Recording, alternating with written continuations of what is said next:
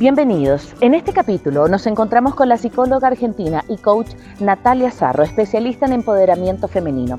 Hablamos de el burnout a la autocompasión en mujeres madres profesionales. ¿Por qué nos cuesta tanto ser autocompasivas con nosotras? ¿Qué nos sucede cuando tenemos un nivel de autoexigencia tal que no nos permite ver nuestros logros? ¿Cómo podemos ir tras nuestros sueños, pero de una manera amable y tierna con nuestro proceso? Todo esto y mucho más hablamos en una conversación franca y sincera, en donde pudimos ver de qué manera nosotras como mujeres, sometidas a tantas exigencias del medio, muchas veces dejamos nuestros sueños de lado y siempre prestamos a veces más compasión a los demás que a nosotras mismas y a nuestro propio proceso. Hola, soy Cone Aitken y yo Paz Dávila. Somos Maternidades Imperfectas, una plataforma que acompaña, empodera e inspira a las mujeres madres a vivir la maternidad como un espacio de autoconocimiento, fuerza y crecimiento personal. Guiamos a las madres desde la maternidad que vivimos hasta la que queremos vivir. Nos interesa reescribir las historias de las mujeres madres, reflexionando y visibilizando maternidades reales, honestas y diversas, alejadas de los juicios y los dogmas que pesan sobre nosotros. Queremos guiar a las mujeres a encontrar su propia voz en la maternidad, a ponerla a su favor y a convertirla en una experiencia de poder y de equilibrio. Nos ilusiona acompañarte a florecer en la maternidad. Bienvenidos.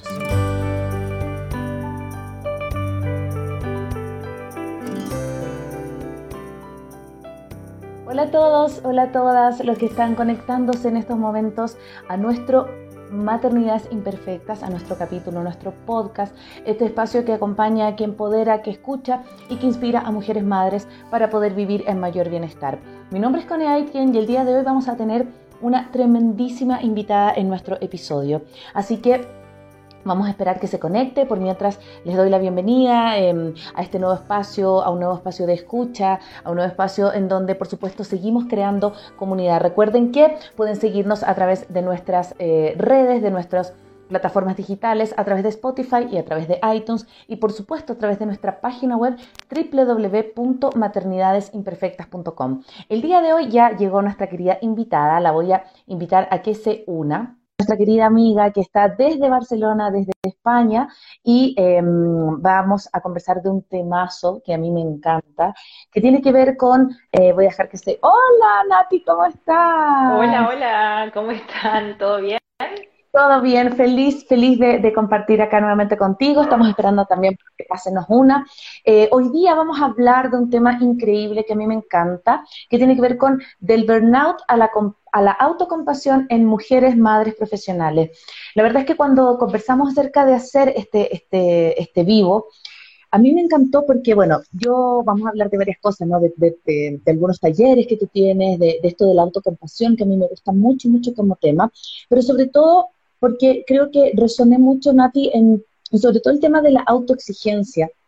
Em, nosotros, bueno, con La Paz somos mamás ambas, pero también somos emprendedoras, entonces muchas veces nos hemos sentido agotadas, agobiadas, como con esta dualidad entre la maternidad, entre ser profesionales, pero también como, como a mí me ha pasado un poco, sobre todo, bueno, en pandemia, eh, sentir que se cruza la vida profesional, que se cruza la vida laboral y que por supuesto a veces yo tengo a mis chiquititas afuera y tengo que dar lo mejor de mí para poder estar en donde estoy, en la clase, en lo que sea, y no, no lo logro, ¿sí? No, no, me cuesta mucho hacer esta, esta división, ¿no? Y, y fíjate que quiero comentarles algo que me pasó la semana pasada. Estaba en clases con, bueno, yo soy chilena y, hago clases con Chile y así como tú estás viviendo en España tenemos diferencia de horaria. Y estaba en una clase que por la diferencia horaria comienza a las 6 de la mañana de Ecuador. Entonces yo dejo a mis chiquititas durmiendo y la dejo en el coche a la más chiquitita para que termine su siesta ahí. Y de pronto, Nati, siento un golpe seco mientras yo hacía la clase. Y es una clase justamente de autocuidado. Yo hago una clase de autocuidado. Y sentía que en mi casa estaba quedando una bomba. Por cierto, estaba mi esposo con mi otra hija. Y siento que mi hija más grande me toca la puerta y me dice, mami, se cayó la, la hermana. Y yo digo, ya, mi amor, ya voy. Y, como que ella sabe que no puede tocar cuando estoy en clase. Toca a mi esposo. Me dice, Cone, se cayó la Elisa. Y dije, ahora sí, esto está, esto está difícil. Y paré la clase y fui y mi hija se había roto el mentón, se había abierto el mentón. Y claro, la llevamos a urgencia y todo. Pero ¿por qué lo traigo acá? Porque siento que a veces eh, no vemos lo que hay al otro lado, ¿no? Cuando tenemos estos negocios, estos emprendimientos, lo mismo maternidad imperfecta, lo que tú tienes con, la, con el tema de la escritura narrativa, bueno, todas estas cosas, uno no ve lo que pasa atrás. Y como que ahí me, me pasó que tuve que mm. seguir la clase. Eh, no me pude conseguir un backup que me, que me, como que me sostuviera, y por suerte mi esposo pudo, qué sé yo, mi, mi hija está bien, pero me costó mucho volver porque yo estaba tratando de darles herramientas a, a las personas, pero mi cabeza estaba en mi hija, ¿sí? No, no, no podía hacer esa división. Entonces, por eso y por muchas cosas más, estamos muy contentas de recibirte, Nati. Quiero que te presentes, un honor tenerte en Maternidades Imperfectas. Nos cuentes un poquito de ti, de dónde vienes, dónde estás, para que ya comencemos a conversar un poquito. Dale, cómo no. Bueno, ante todo, agradecerte, agradecerte por la invitación, agradecerles sobre todo por por crear un espacio para visibilizar esto, las maternidades reales, que me parece que es algo que no es menor y que es mm. tan necesario, sobre todo en este contexto pandémico, pospandémico, me parece que no, no, eh, todo espacio que nutra eh, esta posibilidad de mirarnos mientras maternamos y mientras trabajamos, aquellas que son madres y aquellas que eh, maternan proyectos solamente, además de, hijos, creo que ningún espacio está de más. Así que agradecerles a ustedes sobre todo por sostener y sostenerse y sostener a otras mujeres. Mi nombre es Natalia Zarro, soy de Argentina, vivo hace unos siete meses aquí en Barcelona, España. Ah, recién, eh, te fuiste, te fuiste en, pandemia. Me fui en pandemia, eh, cuando la pandemia lo permitió, con mi esposo y con mi hija Maitena, que ahora tiene dos años y medio. Y de profesión soy psicóloga, soy coach de carrera, terapeuta narrativa y en los últimos años me especialicé en, el campo de mindfulness y eh, terapia centrada en compasión y me formé como instructora eh, oficial en un entrenamiento de ocho semanas que se llama justamente así, CCT, eh, Compassion Cultivation Training, que es básicamente esto en, en inglés, pero traducido al español es un programa que eh, durante ocho semanas acompaña al público en general a cultivar una motivación compasiva como eje central de su identidad, una intención y una motivación de, compasión o de cuidado hacia sí mismo y hacia las personas que los rodean. Y esto que tú traes, este ejemplo que tú traes, eh, me hacía sonreír más que nada porque eh, creo que es la primera vez Cone, que los profesionales de la salud, los profesionales de la ayuda, aquellas personas que nos dedicamos típicamente a sostener, a cuidar o acompañar eh, emocionalmente eh, o a nivel de salud a otras personas, estamos viviendo en simultáneo, producto del confinamiento, la pandemia eh, y todo lo que ya sabemos que está pasando a nivel mundial, estamos viviendo muchas de las mismas dificultades y desafíos que nuestros propios clientes, mm. consultantes, pacientes o alumnos, ¿verdad? Y esto trae una complejidad que tal vez nunca antes habíamos tenido que atravesar como profesionales de la, ayuda. Y por tanto creo que en esta complejidad también necesitamos desarrollar nuevas herramientas que hace 3, 4 años no era necesario eh, desarrollar. Sobre todo en esto de la presencia y la presencia en entornos virtuales donde tal vez para muchos de nuestras eh, colegas eh, que trabajan en entornos de, ayuda o de servicios o emprendedoras digitales, se vieron forzadas como a avanzar demasiados pasos en muy poquito tiempo y virtualizar sus servicios y a empezar a, atender casi exclusivamente desde la pantalla, encerrados en sus casas, con sus niños, como te pasaba a ti. Eh, y, esto es parte como de, las nuevas aguas que estamos navegando y negarlas es negarlos, negarnos a nosotras mismas tal vez el cuidado y, las transformaciones necesarias que necesitamos en tanto mujeres, en tanto mamás y en tanto profesionales del campo de la ayuda. Sí, y yo con eso quería partir porque, a ver, em, a nosotros siempre también nos gusta como contar nuestras experiencias y nos, nos ha pasado también como esto de, de lo que tú dices, ¿no? después de la pandemia pasamos a la, a, la, a la, casa. A mí me pasa a veces cuando hago clases, qué sé yo, se cruzan gatos, se, se cruzan eh, hijos, se cruzan esposos, se cruza todo, porque estamos en la casa. Entonces, como eh, yo creo que eso también genera mucho estrés, mucho estrés. Yo me acuerdo también de, al principio, yo tuve una, una hija, la, Elisa nació en pandemia, pues nació en, marzo del 2020. En las primeras clases, yo recuerdo haber dado clases dando, dando teta. O sea, como de, haberle dicho a las personas, espérense un ratito que está libre de mando, entonces tengo que dar. Y claro, de repente trataba como de que no se viera. Pero yo decía, no puedo no hacerlo. O sea, como, como está acá metido. Pero eso también yo creo que más de que uno pueda intentar hacer esta, esta dualidad, genera igual, Nati, estrés, genera como que estamos también sometidos, obviamente, todo el rato a pantalla, estamos sometidos a este, este nuevo, a esta nueva realidad. ¿Cómo pasar esto que tú, que tú nos propusiste como tema, que a mí me encanta, del burnout a, a cómo cuidarnos, a, a, la autocompasión? ¿Cómo, cómo puedes, eh, podemos transitar esto que tú mismo dices en tu, en tu newsletter, como de la productividad, la maternidad, pero también el, el, descanso, el, el maternarnos a nosotras? Vale. Ojalá tuviera una única respuesta que sea eh, válida para todas las personas en todas las circunstancias, pero por suerte no hay una sola y eso es lo que nos libera, ¿no? Nos da la posibilidad de que cada una vaya diseñando o construyendo su propia forma. Em, partamos de la base de lo que a mí me gusta, cómo lo plantea Adrienne Rich, que es una autora estadounidense que escribió un libro eh, muy, muy paradigmático que se llama Nacemos de Mujer y Adrián Reif dice que cuando la mujer profesional, ¿no? O la mujer que tal vez había pasado gran parte de su vida autónoma, independiente, em, sin tener hijos a cargo, de repente esa mujer deviene madre, ¿no? Deviene madre y de repente tiene que atravesar las innumerables eh, cambios que sufre la mm. identidad de una mujer cuando deviene madre. Incluso sabemos que por neurociencias el cerebro de una madre cambia radicalmente durante el embarazo y el parto y el posparto, en ese proceso de tal vez perder la red de contención social que antes tenía, de perder eh, la sensación de pertenencia que le daba su trabajo, el vestirse todas las mañanas y salir a trabajar, eh, cruzar la ciudad para juntarse con sus colegas. Todo eso hace que de alguna manera tengamos un cambio diametral ¿no? en nuestra identidad y esto hace efectivamente que tengamos como la necesidad de, expresar ese malestar a través de lo que Adrián Rey llama huelgas, ¿sí? Ella no habla de burnout, hablaba de huelgas mentales, emocionales, físicas e incluso huelgas espirituales. Y esto que mm. Adrián Rich denominaba huelgas en los años 70, yo creo que hoy le podemos poner otros nombres más modernos, como por ejemplo el famoso burnout o síndrome del quemado, síndrome de la quemada, que tiene que ver justamente con esto, con un estado de profundo desgaste mental, emocional, físico, que nos deja completamente desconectadas de nuestras propias emociones, de nuestros propios recursos, y que muchas veces hasta nos hace dudar de nuestra capacidad, por ejemplo, para eh, seguir avanzando en nuestra profesión incluso aquellas mm. personas que amamos la vocación o el emprendimiento que tenemos. Entonces, yo creo que ante todo es empezar a normalizar que los estados de agotamiento profundo que tal vez muchas de nosotras estamos viviendo, madres o no madres, ¿sí? sumándole a esto todos los desafíos de una pandemia, a nivel social, a nivel económico, etcétera, hacen que tenga total sentido, como respuesta de protesta de muchas de nosotras, el desgaste, el no poder con mm. todo.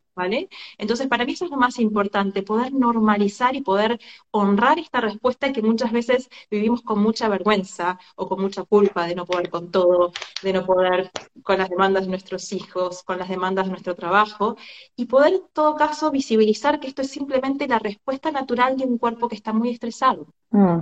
Sí, qué importante lo que dices, como, como normalizar el no poder. Eh, hay una frase tuya que a mí me encanta que la quiero leer, que dice, Em, ¿Qué forma más amable de cambiar el mundo, dice, es tener una base segura los unos a los otros, el poder corregularnos también, el estar para el otro cuando justamente el otro me necesita.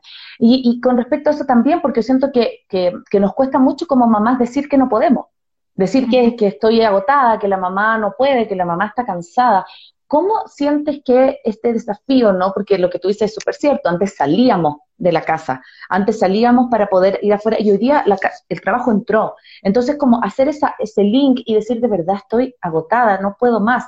¿Cómo poder sostenernos a nosotras mismas, pero también asumir nuestros cansancios, eh, nuestros días que no están tan buenos y, sentir que igual podemos seguir siendo productivos y amar lo que nos, lo que, lo que nos gusta? Porque a veces yo siento que en este como transitar, eh, nos vamos como desencantando Entonces, como, eh, ¿cómo, ¿cómo, poder hacer ese, ese, ese tránsito, ¿no? Y ese equilibrio entre, entre, entre aceptar que nos estamos equivocando, aceptar que no podemos más, para no caer en estos estados de agotamiento eh, como excesivo, mm, buenísimo. A ver, hay, hay una colega muy querida que dice que ya habla del balanceo dinámico, ¿no? Habla de esto de que podemos hacer muchas cosas en la vida, trabajo, familia, hobbies, etcétera, pero no podemos con todo al mismo tiempo, ¿no? Entonces que tal vez hay temporadas de la vida donde nuestro foco va a estar más eh, orientado tal vez a eh, crecer con esta profesión o tomar cursos, formaciones, etcétera. Hay temporadas de nuestra vida que tal vez surgen, por ejemplo, problemas de salud en uno o en un ser querido, entonces naturalmente nuestra atención o nuestra energía y nuestro tiempo van a estar allí dedicados.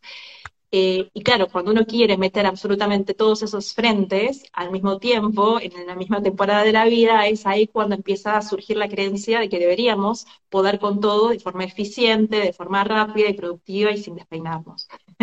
Como yo siempre digo, sin despeinarnos, es imposible. Em, la compasión para mí es una muy buena respuesta ante, esta expectativa de, de, poder con todo y creo que es una buena respuesta ante la creencia de que la vida nos prometió que no iba a ser caótica. ¿Qué quiero decir con mm. esto? Eh, una de las definiciones posibles de compasión es el amor cuando se encuentra con el dolor.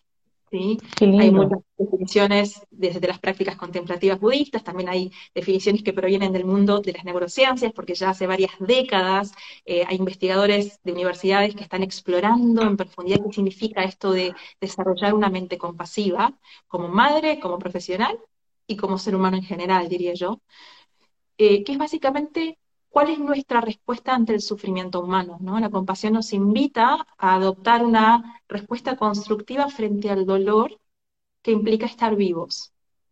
Eh, cuando digo el dolor de estar vivos es partir de la idea desde que nacemos hasta que morimos, dice por ejemplo Paul Gilbert, que es uno de los, de los, de los grandes referentes en el campo, en este caso de la terapia centrada en compasión, él dice que estaremos expuestos inevitablemente a múltiples, múltiples fuentes de sufrimiento, porque nos enfermamos, porque perdemos un ser querido, porque nos deja la persona que, de la que nos enamoramos, porque perdemos un trabajo, etc. O sea, la vida no nos prometió que siempre iba a ser bonita, predecible, segura y encantadora.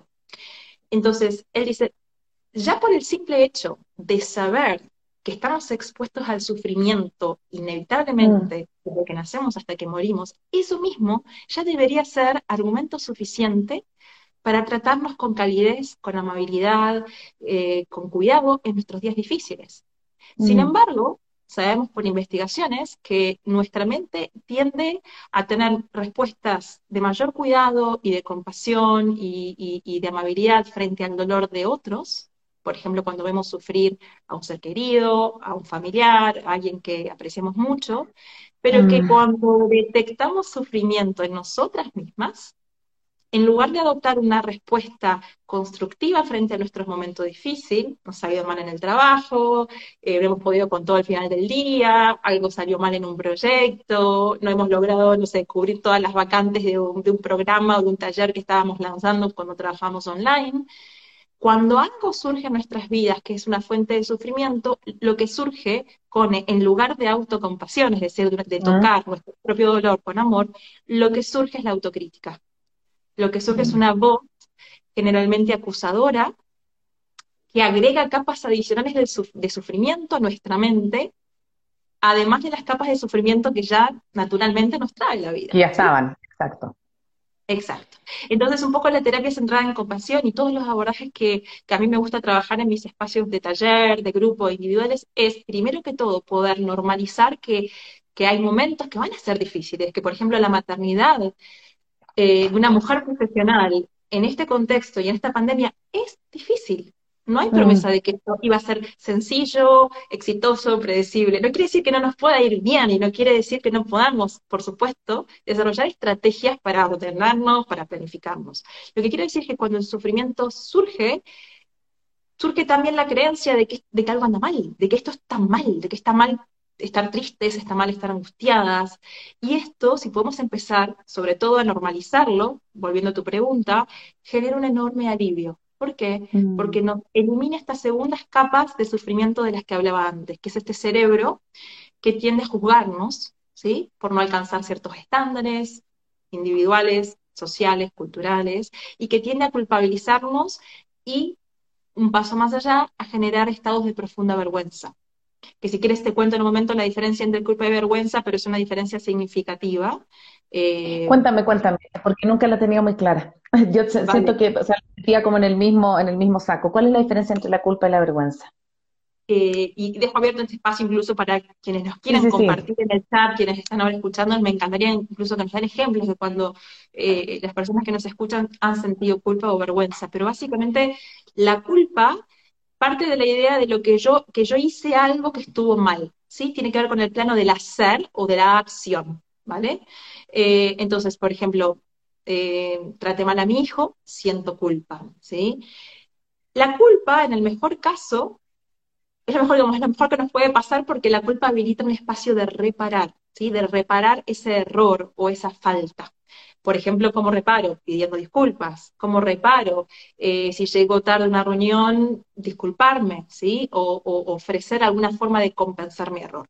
Pero la vergüenza eh, tiene que ver con un estado emocional eh, muy doloroso que no va al plano del hacer, como lo dijimos recién de la culpa, sino que va al plano del ser, ¿sí? del yo, mm. del, siendo. Y entonces lo que la persona siente profundamente y de lo que generalmente no se comparte abiertamente a otros es yo no soy suficiente. No es que yo hice algo mal, por lo tanto puedo intentar repararlo, sino, que, yo... Ser suficiente. Exacto, mi ser no es suficiente. Y esto nos deja en estados de profundo aislamiento y soledad, porque la vergüenza, que también está asociado con estados de trauma tempranos, muchas veces experiencias dolorosas que nos tocaron vivir en, la infancia o en la adolescencia, pueden dejar como, como marcas de, muchísima vergüenza. Pero básicamente la, compasión nos ayuda a tocar esas partes de nuestra identidad eh, de vergüenza, de culpa y de autocrítica con amor, con una actitud constructiva, de no juicio.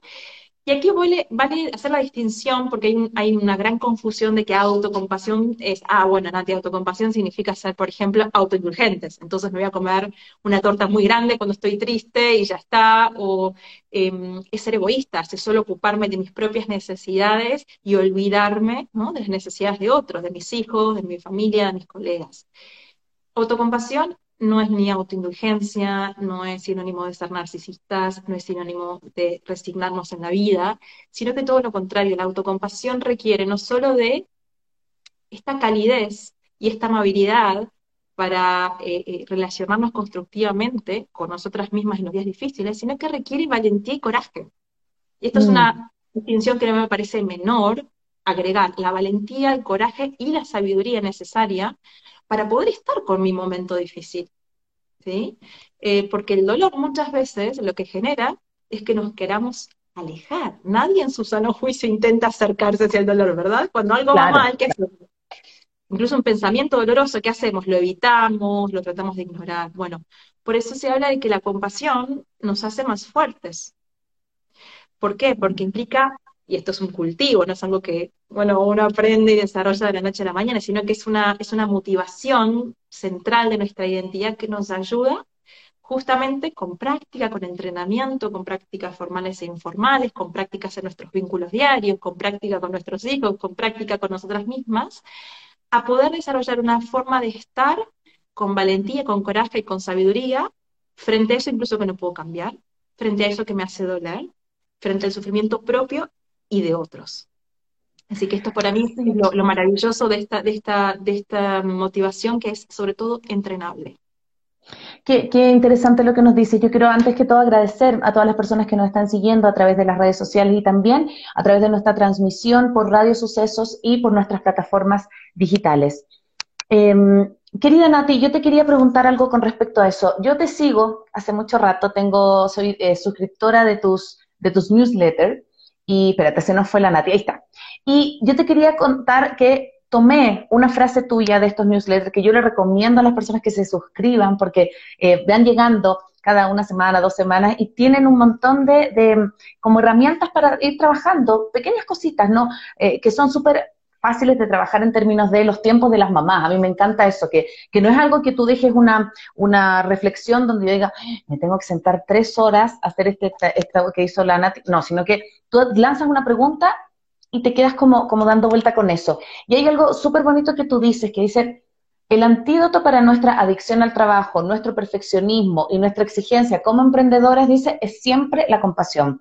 Es desarrollar la valentía de amigarnos con las partes rotas que nadie aplaude. Y eso requiere aprender a descansar en medio de las cosas. Requiere tratarte a ti misma con la misma ternura que tratas a la gente que es tu familia, las que te quieren y en los días en que tú no te quieres. Y eso me pareció tan poderoso porque yo, lo mismo que tú dices ahora, esto de que la autocompasión requiere valentía, requiere coraje, porque creo que nadie se cuestionaría, siendo madre, en no ser compasiva a lo mejor con nuestros hijos, en no mirarlos con una actitud de, ternura, de compasión, de, entender su sufrimiento. Pero cuando toca el turno para nosotras, somos súper duras. Entonces, mira lo que nos pone acá una, una chica en el, en el, chat que me parece súper, súper interesante. Por ejemplo, con respecto a la vergüenza y la culpa. Acá dice como la vergüenza de haberte comido algo, pero la, o sea, perdón, la culpa de haberte comido, no sé, una torta o algo muy grande, pero la vergüenza de ser gorda. Entonces, somos súper duras. A nosotros mismos, yo, yo siempre digo como, eh, somos madres y se nos exige que terminemos y estemos fit y que volvamos a ser pareja y que volvamos a ser la mujer emprendedora que éramos y que tuviéramos buen ánimo y que, oye, no se puede, pero nosotras mismas somos las que muchas veces nos ponemos esos estándares tan altos. ¿Cómo, cómo sientes que, que podemos, lo mismo que tú tratas ahora, de cultivar esta autocompasión, que me encanta este término, con nosotras mismas? Si, si, si, si lo tenemos a la mano, para poder hacerlo a los demás. Y justo quedamos en eso, que tú decías que era una habilidad entrenable. Cuéntanos un poquito de eso. Bueno, tal como vos dijiste, la compasión, a ver, es una habilidad entrenable, pero además es una habilidad con la que venimos equipados biológicamente todos los seres humanos, hombres y mujeres, desde el momento en que nacemos. Porque básicamente tiene que ver con ciertas áreas de nuestro cerebro eh, que a través de neuronas espejo nos permite reconocer el sufrimiento en otros, ¿no? O sea, hay un primer componente de la compasión que tiene que ver poder notar el sufrimiento. Si yo no me detengo, si yo no pauso para poder detectar, para poder notar que, hay alguien que está sufriendo, soy siendo yo misma, o mi hijo, o mi pareja, o un compañero de equipo, o mi paciente, si yo, por ejemplo, soy profesional de la ayuda, difícilmente pueda tomar una acción constructiva para intentar prevenir o aliviar el dolor. Entonces, el primer componente de la compasión es notarlo. ¿Qué pasa? Vivimos en un mundo súper acelerado, sobre todo el mundo de las redes sociales que incluso ha hecho cambios estructurales en, nuestra capacidad de atención, de foco y de concentración, nos ha desentrenado muchísimo a todas las personas en esto del foco. Por eso uno de los componentes centrales para desarrollar compasión es desarrollar una atención eh, plena, ¿no? Entonces hablamos de que el mm. mindfulness o atención plena, que es esta, esta cualidad de poder estar en el momento presente eh, sin juicio, frente a lo que hay, es un componente necesario, pero no suficiente para desarrollar compasión. primero necesitamos tener una mente clara. Siempre esto se dice más fácil de lo que luego se vive. Pero hay mm. maneras diferentes de poder entrenar esta atención que está eh, desenfocada, que está permanentemente yendo y viniendo entre distintas tareas, entre distintas eh, pestañas de los ordenadores y los móviles. Y junto con notar ese sufrimiento, después aparece el componente eh, empático, que tiene que ver con nuestra capacidad biológica incluso de sensibilizarnos frente al dolor o el sufrimiento de esa otra persona. ¿sí? Yo puedo notarlo, pero puedo no sensibilizarme. Biológicamente estamos todos capacitados. Muchas veces, insisto, como no sucede la pausa, el detenernos, no notamos que hay alguien que le está pasando mal. Desde una persona en la calle le está pidiendo eh, Porque estoy lo que me está pasando, o sea, no, no, logro ver, es como soy como un caballo de, carrera, ¿no? Tengo como esta mirada al frente y no logro mirar el dolor del otro también, ¿sí? Exactamente. Me, cuesta detectarlo simplemente porque eh, estoy centrada, o bueno, o, en otras cosas, o porque estoy en piloto automático, que es un poco lo que la, la cultura de hoy nos pide.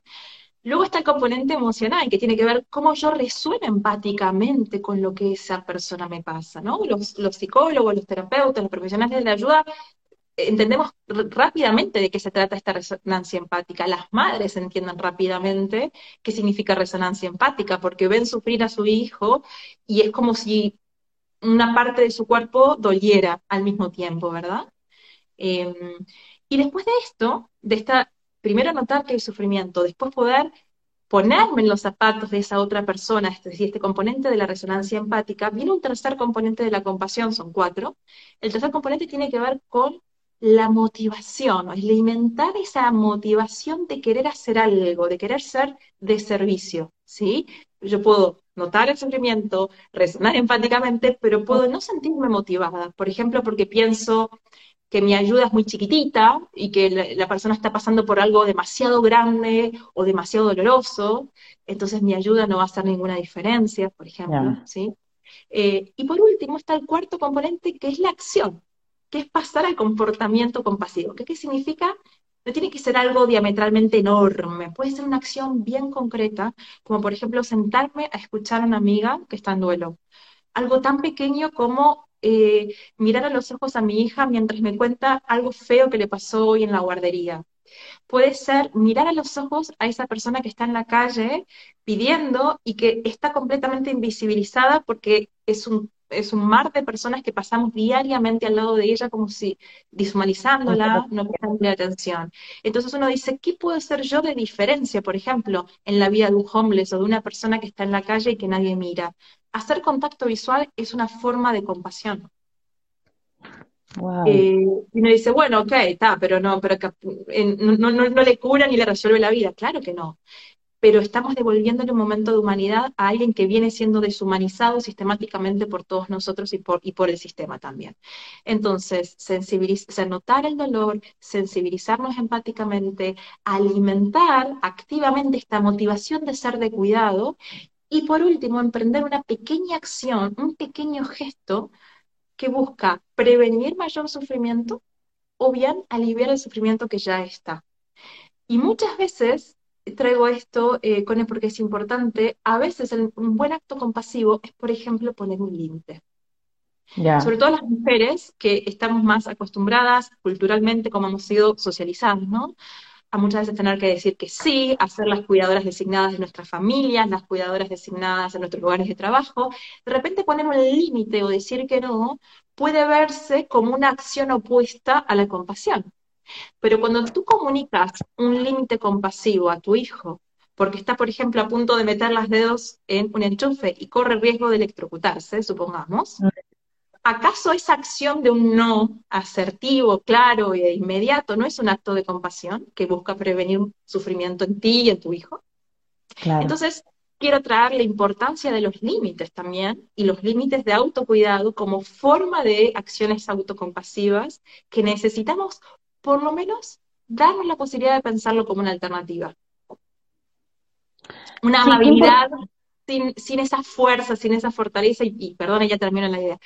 Esta amabilidad, esta ternura, este cuidado, esta sonrisa, si no viene acompañado de sabiduría para saber cuándo decir que sí, cuándo decir que no, a qué o a quiénes poner límites, cuando esta acción o este vínculo eh, o este lugar o este tipo de trabajo eh, atenta contra mi seguridad, contra mi salud, eh, etcétera, entonces no, es una compasión completa. La compasión necesita de la sabiduría de saber cuándo, cuándo voy a poner un límite que también actúa como una forma de cuidado. Y quería cerrar la idea de esto. Sí, sí, sí, me parece súper importante, eh, bueno, eh, agradecer a todas las personas que nos están siguiendo, te están siguiendo desde tu país natal, desde Argentina, también desde acá de Ecuador, de Chile, de España. Em, me, me, me, trae mucho esto porque yo creo que pensamos en, esto de la, de, la, de la compasión como algo muy grande, ¿no? Y hay un, autor chileno que a lo mejor lo conoces, Claudio Araya, Claudio Araya que habla de, de, la compasión y de la humanidad compartida. A mí ese término también me parece bellísimo porque dice que también cuando, cuando hacemos nuestro también, el dolor del otro, estamos en una humanidad compartida, porque yo sé que, por ejemplo, esa persona, ese homeless, si yo lo miro a los ojos y yo puedo conectar con él, con su dolor, con su sufrimiento, no mirándolo desde una posición como, como, como de, de altanería, sino que simplemente, realmente conectando, yo puedo tener esta humanidad compartida que tanto hablan. Entonces, me parece súper importante y lo quería también em, ligar porque yo creo que, que nos cuesta. nos cuesta porque pensamos que es algo gigante, que es algo enorme, que no lo podemos hacer en el día a día. Y tú acabas de dar un tip, mirar a los ojos, estar presente. Y por ejemplo, este aparatito tan hermoso que nos permite hoy día estar juntas, muchas veces nos quita de esa presencia plena. Eh, ¿Cuántas veces estamos con nuestros hijos jugando, pero estamos metidas en las redes sociales perdiendo el tiempo, literalmente, porque no estamos en nada, y nuestros hijos no, no, nos miran. Hay una, hay, un, hay una foto que siempre circula en redes que, que un niño le dice, mírame al papá, mírame. Le dice, pero mírame con los ojos, mírame, mírame, mírame, o sea, realmente contacta conmigo, porque podemos suponer que estamos mirando a nuestros hijos así, ¿no? Pero no lo estamos mirando. Entonces, eh, me parece súper bonito lo que traes, porque me parece simple, pero súper poderoso. Mm, mm. Eh, sí, claro que, Claudio, bueno, es un referente de muchísimos años. De hecho, he tuve la suerte de tomar algunas clases eh, con él en alguna formación y sí es un referente. Y creo que la humanidad compartida es una distinción que tomó mucho más fuerza en el contexto de la pandemia, porque nos recuerda algo que creo que hemos olvidado o que vamos a seguir olvidando y por lo tanto vale la pena eh, invitarnos una y otra vez volver a recordar, es que formamos parte de una red interconectada de seres humanos, ¿no? Y que, por ejemplo, para que tú y yo estemos hoy aquí, hay muchas más personas que no se ven en esta transmisión, pero que están involucradas para hacer posible esta comunicación. Mm. Personas de tu equipo, por ejemplo, personas de mi equipo, la persona que diseñó, eh, eh, no sé, la tecnología necesaria para este Instagram, ¿vale? Entonces, eh, cuando nosotros notamos que, por ejemplo, la silla en la que estamos sentadas no es simplemente una silla, sino que hubo alguien que la soñó, hubo otra persona que la diseñó, hubo alguien que la ensambló, otra persona que la transportó hasta el lugar donde se iba a comercializar.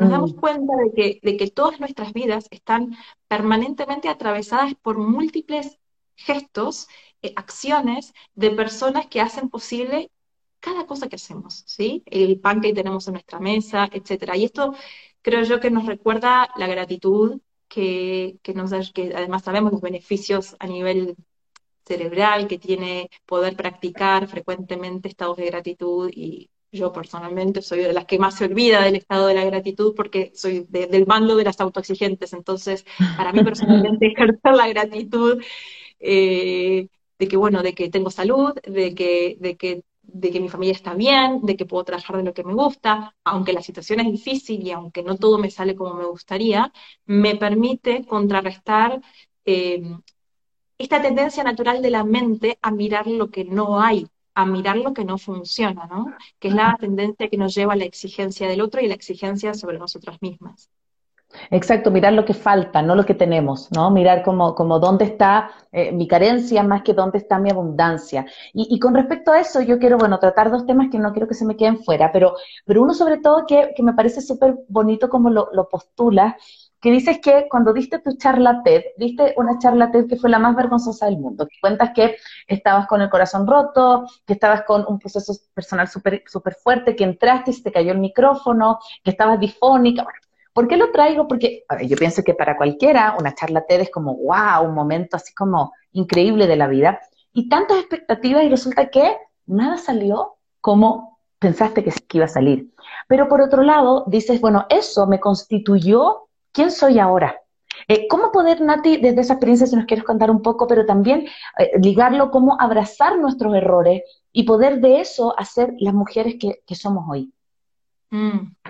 Bueno, la experiencia de esta charla TED fue muy graciosa, ¿no? Fue hace ocho años y, claro, eh, alguien que, emprende y que cree en un mensaje y que en ese caso, bueno, yo estaba dando mis primeros pasos en esto de, acompañar a mujeres profesionales a, abrazar sus trabajos y emprendimientos eh, desde la pasión. En ese momento yo estaba muy abrazada del concepto de la pasión y de hecho el eslogan de mi proyecto Inspira Mundo era poner tu pasión a trabajar hoy tengo reparos sobre ese concepto, pero en ese momento era lo que me constituía. Y bueno, y me invita finalmente a dar esta charla TED en vivo en Mendoza, Argentina, frente a 100 personas, y claro, eh, todo lo que tú dices, o sea, nada de lo que yo había planificado originalmente eh, sucedió, porque un mes antes me separo, entonces yo estaba justo en transición, eh, medio homeless, viviendo de prestada en la casa de, una, de, bueno, de una amiga hermana, y después de eso llego y a los dos días de llegar a Mendoza, literalmente, la noche anterior, me quedo sin voz. O sea, imagínate, vas a dar una charla y te quedas sin voz. Eh, subo al escenario esta mañana, se me cae el micrófono. Y claro, en el momento, eh, o sea, yo creo que el mejor acto de compasión es seguir adelante, porque, a ver, sabemos que, que somos primerizas, en muchas con las mm. madres somos primerizas y cometemos muchísimos errores, pero son estos errores los que nos constituyen. Cuando abrimos un emprendimiento online, sobre todo que hay mucha gente ahora yendo al mundo digital a trabajar, vamos a cometer errores, vamos a hacer cosas que no sabíamos que no nos iban a funcionar. Y, y lo que nos define es qué relación establecemos con eso que es difícil. Vuelvo a la autocompasión. ¿Sí?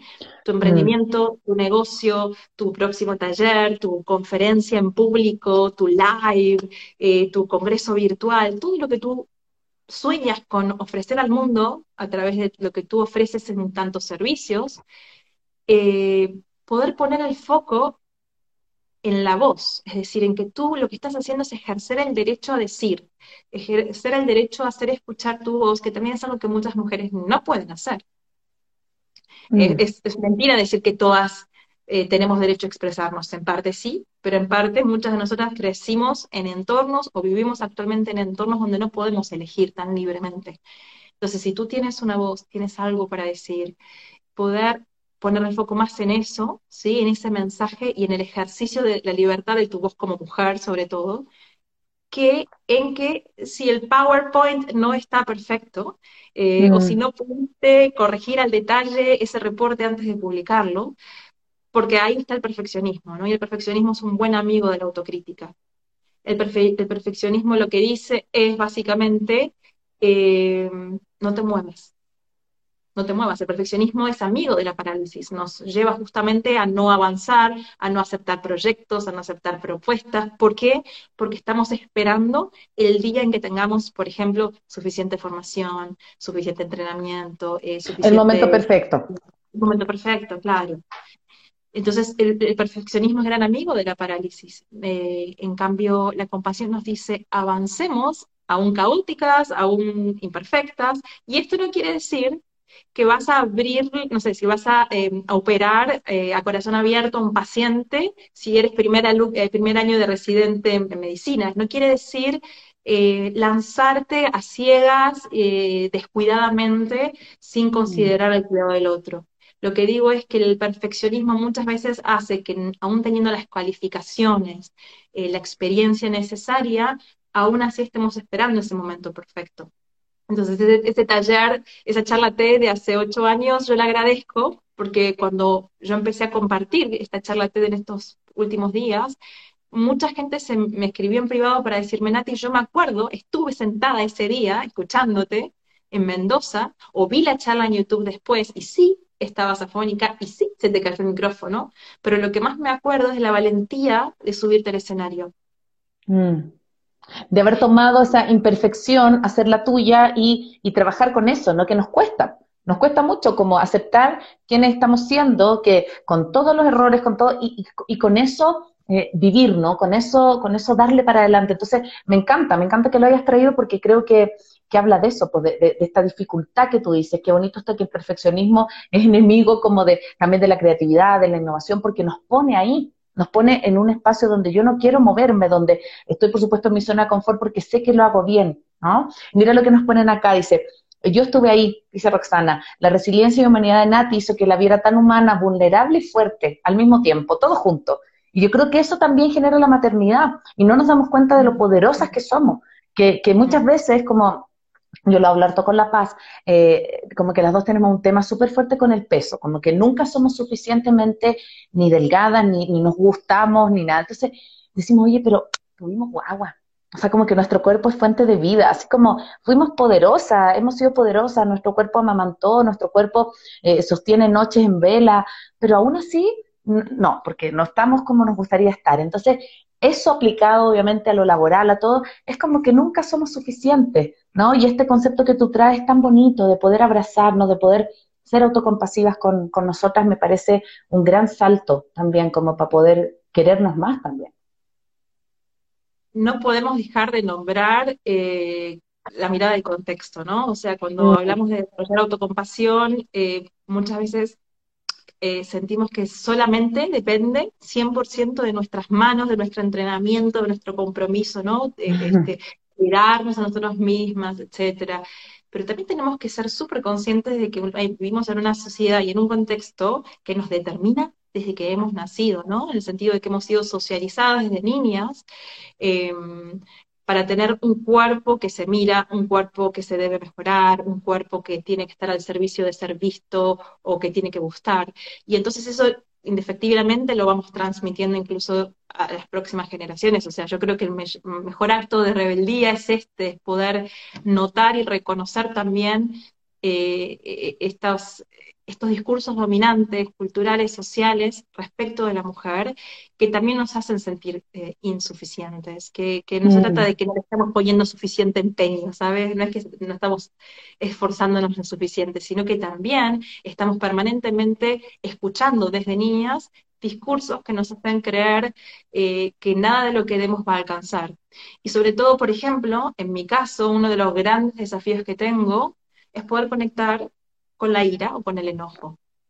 Y lo nombro em, con muchas ganas, porque conozco por mis acompañamientos y por los grupos que acompaño, muchas mujeres que nos cuesta conectar con el enojo o la ira. Mm. Así como, por ejemplo, los hombres se los ha socializado para que les cueste conectar con la tristeza o el llanto, ¿verdad? No digo que los hombres no lloren, lo que digo es que eh, hay una gran porción de hombres que sienten mucha vergüenza de poder, por ejemplo, mostrarse vulnerables o llorar en público, así como a las mujeres nos cuesta enojarnos. ¿Y qué pasa si no te enojas? El enojo es fuerza vital y es una emoción que trae el mensaje de que algo está siendo injusto, mm. de que algo eh, eh, está dañando tus posibilidades o que te está dañando a ti o que está dañando a alguien que tú quieres. Por lo tanto, el enojo habilita la posibilidad del límite, del decir que no, el decir hasta acá, ¿no es cierto? Entonces el enojo canalizado de forma sabia es una energía de límite. Y lo traigo mm. porque es uno de los grandes desafíos que tenemos las mujeres y las madres, que es poder primero reconocer que necesitamos decir que no o poner límites y después comunicarlo. Sí, Sí, porque, bueno, primero quiero agradecer a todas las personas que nos están siguiendo también a través de esta transmisión por, por las redes sociales y también por, por Radio Sucesos me hace mucho sentido lo que dices acá, Nati, porque también yo trabajo en emociones y yo creo que tenemos súper enjuiciada la rabia. Pensamos que em, lo asociamos que somos enojonas, que somos irritables. Y lo que tú dices, si nosotros no por ejemplo, para empezar un proyecto necesitamos rabia porque es energía que impulsa, me, lleva a mis objetivos, me, orienta, pero para las mujeres como que no está permitida, pues porque no podemos ser rabiosas, no, no podemos eh, habilitarla. Hay un, hay un video en YouTube de la Susana Block, que es la creadora del método Alba Mouting que yo trabajo, eh, y dice que cómo pedir un aumento de sueldo según el Alba Mouting, así se llama el video. Y dice que la, la, emoción que nos permite, por ejemplo, fijar un límite, decir, oye, yo valgo esto, necesito que me subas el sueldo, es la rabia. Pero la tenemos asociada como que si yo estoy con la rabia, estoy enojada, no estoy como, como contenta, y eso está súper, súper alejado. Entonces, qué, qué bueno que lo traigas porque creo que es una energía súper, súper movilizadora y que no siempre la utilizamos a nuestro favor. Mm. Y, y, ahora que lo traes, esto de la rabia o el enojo, eh, básicamente es una emoción que en general también, eh, como tú dices, nos impulsa hacia adelante, pero además también nos permite conectar con las causas que nos importan, eh, sea la causa social que a ti te movilice, por ejemplo, que le movilizará el cuidado de la naturaleza o rescatar perros este, abandonados o cuidar de los niños o situaciones de abuso. O sea, básicamente es una energía que nos permite estar en el mundo conviviendo a través de límites con los demás. Entonces, mm. eh, esto no quiere decir que tenemos que ir golpeando a nadie ni, ni, maltratando a nadie, sino que la, digamos, la compasión necesita también de esa energía de esto es injusto y esto tiene que parar. Entonces, mm. muchas veces nos basamos en esa energía vital que nos da el enojo o la rabia para poder tomar acciones que justamente prevengan el sufrimiento hasta aquí. ¿No es cierto? Entonces, llevándolo al autocuidado, la autocompasión, invitar a quienes nos estén escuchando o quienes nos escuchen en los próximos días, que puedan tal vez llevarse como pregunta, ¿qué sería para mí, en este momento de mi vida, un pequeño gesto autocompasivo? ¿Sí? Mm. Y, te invitaría a que lo lleves a un 1%, no al gesto más grande o radical o transformador, porque muchas veces creer que hay que hacer grandes cambios en nuestra vida, eh, no tenemos el tiempo, no tenemos la cabeza puesta allí. Piensa en tu aquí, piensa en tu ahora, piensa en lo que estás haciendo esta mañana en tu casa. ¿Qué sería para ti traer un 1% más de autocompasión a tu vida? Mm. ¿Qué pequeña acción te ayudaría? Y lo que estamos haciendo, por, obviamente, hacernos recurrentemente esta pregunta y por supuesto respondérnosla, es entrenando los circuitos neuronales orientados al cuidado. Recordando que así como tenemos entrenados circuitos neuronales que alimentan sistemáticamente el estrés, también podemos intencionar a través de ciertas prácticas de entrenamiento circuitos neuronales que entrenan la calma, que entrenan las hormonas eh, y las respuestas que nos ayudan a, por ejemplo, a la prosocialidad, a buscar ayuda, a conectar con alguien que nos hace sentir seguros y cuidados. Qué importante, qué importante eso, porque mm, nuevamente, el autocuidado, el autocompasión, son yo creo que deberían ser prioridad y nosotros lo dejamos súper de lado. Nosotros a veces con La Paz, por ejemplo, hacemos talleres de autocuidado para madres y nos dicen, pero es que no tengo tiempo. Y lo mismo le decimos, bueno, es que no es que tengas que tener dos horas diarias porque es imposible, pero a lo mejor date 15 minutos. ¿Y qué te gustaría hacer para ti en 15 minutos? No nos digas jugar con tu hijo, eh, hacer las loncheras, no. Dinos qué te gustaría hacer a ti para ti. Eh, entonces, cuando volvemos la mirada hacia nosotros, también es un nuevo ejercicio, porque volver a mirarme, volver a conectarme con quién soy, con qué necesito. Y eso también es lo que yo quería traer, eh, Nati, acerca de lo que tú vas a empezar a desarrollar em, a partir de estos tres meses, quiero que nos cuentes un poco. Empiezas mañana con una conferencia, el miércoles, perdón, con una conferencia online para poder cultivar la presencia plena. Me encantó esto porque es un programa que tú tienes de tres meses en donde no solo para personas obviamente que trabajan con la virtualidad, sino que para personas que quisieran entrenar estas habilidades, ya que hablamos de la fatiga, del burnout, de todo esto que nos ha producido la pandemia, pero poder humanizar estas prácticas online, poder... Eh, humanizar nuestro trabajo. Cuéntanos un poquito, porque también yo sé que esto tiene como fin último cuidarnos, de qué se trata, cómo la gente puede eh, inscribirse, cómo puedes tener mayor información. Dale. Bueno, en esto que hablamos de poner la compasión en el centro, em, empecé a notar que muchas colegas profesionales de la ayuda, docentes, terapeutas, médicas, consultoras, comunicadoras, coaches, eh, estaban teniendo grandes desafíos en poder poner el cuidado en la relación virtual con sus consultantes, pacientes o alumnos, sobre todo quienes coordinan grupos, ¿sí? A través de las pantallas. Entonces, eh, como, como la compasión tiene un componente de contexto y un componente grupal, la propuesta es poder comenzar a diseñar intencionalmente microculturas de cuidado en los espacios grupales que coordinamos online. Sea que tú, por ejemplo, eres una coach y estás por lanzar una, mentoría, un acompañamiento, o eres una terapeuta y atiendes sesiones uno a uno. Entonces, la propuesta es, ante todo, un taller gratuito que es este miércoles 10 eh, de noviembre a las 11 a.m., hora Argentina, Chile, Uruguay. 3 eh, pm hora España, donde vamos a hablar sobre cómo cautivar a tu audiencia eh, sin perder tu autenticidad y cómo poder trabajar con esta ansiedad escénica que muchas veces nos genera la tecnología, el, sentir que estamos eh, expuestas frente a pantallas o que estamos siendo observadas o, a que tenemos que hacer una gran performance facilitando grupos online. Y ese taller va a abrir, digamos, las inscripciones para este programa grupal de tres meses que se llama La Presencia Online del profesional de la ayuda, que es un programa de cinco encuentros que irán de noviembre a febrero, a febrero 2022, donde específicamente vamos a trabajar con profesionales de la ayuda que están actualmente por impartir o impartiendo experiencias grupales online y lo que quieren es aumentar la calidad de su presencia y transformar esos espacios grupales en bases seguras para que los participantes se puedan sentir más alojados, para que se puedan sentir más seguros, para aumentar el nivel de compromiso. Muchas veces perdemos ¿no? Eh, participantes a lo largo de la semana si no entendemos bien por qué, qué hacemos mal. Eh, y muchas veces no es que no somos buenas en nuestra profesión, simplemente es que no estamos pudiendo traducir claves de cuidado, de seguridad y de pertenencia eh, en el contexto de las pantallas cosas que hacíamos con muchísima facilidad normalmente en el encuentro cara a cara, donde tienes mucha más información disponible. Entonces tiene que ver con llevar la empatía al centro del vínculo con los grupos a través de las pantallas y están, bueno, hay solo 12 cupos, va a ser un grupo muy pequeño para poder trabajar intensivamente de noviembre a eh, febrero, así que quien, quien guste eh, sumarse va a estar todo publicado en, en arroba Natalia Sarro, mi cuenta de Instagram, allí también ya se pueden registrar al taller gratuito este miércoles 10, así que todos invitados.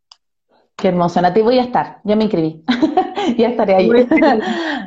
sí, así que bueno, ya estamos cerrando, que quería, bueno, primero desearte mucha suerte con este tema del, del, entrenamiento, creo que es necesario hoy, porque necesitamos humanizar prácticas que quizás antes no eran tan humanizadas, ¿no? Que, que a lo mejor eh, hoy día el Zoom se, trabaja junto con esto, se trabaja con el uno a uno, se trabaja con la cercanía, con la contención. Entonces me parece súper vital esto que tú traes de poder humanizarlo. Así que yo creo que muchas de nuestras mamás, de las emprendedoras, de las personas que nos están viendo, van a interesarse. Y, quería también, Nati, cerrar, nosotros siempre cerramos con tres ideas fuerza, como con qué te quedas del capítulo. Entonces voy a invitarte a que partas tú con una, hago otra yo y cierras tú con una de con qué insight, con qué, con qué cosas te quedas eh, como sintetizando el capítulo. ¿Sí?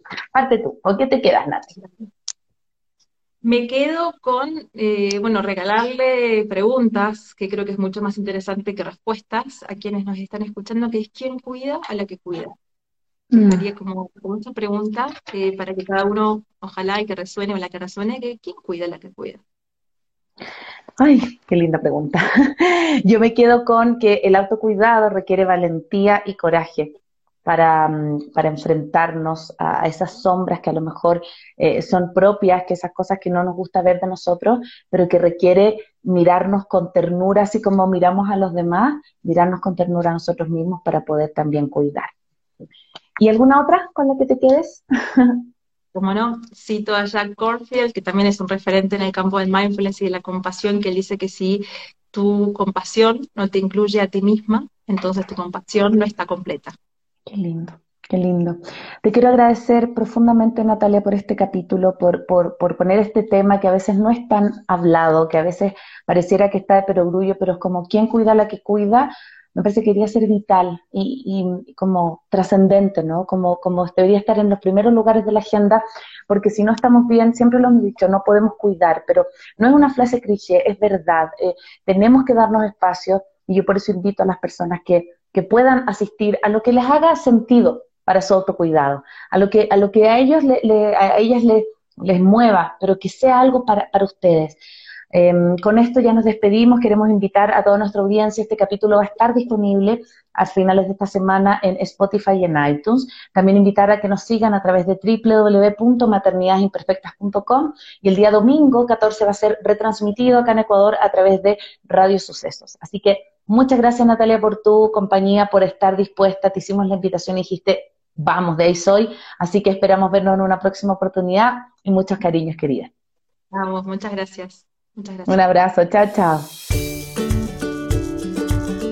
Soy Cone Aitken. Y yo, Paz Dávila. Gracias por regalarte este tiempo de autocuidado y crecimiento. Si quieres escuchar más capítulos y contenidos sobre maternidad y crianza, no olvides de encontrar nuestro podcast en iTunes y Spotify. Y a través de Radio Sucesos todos los domingos a las 12 del mediodía. Te esperamos.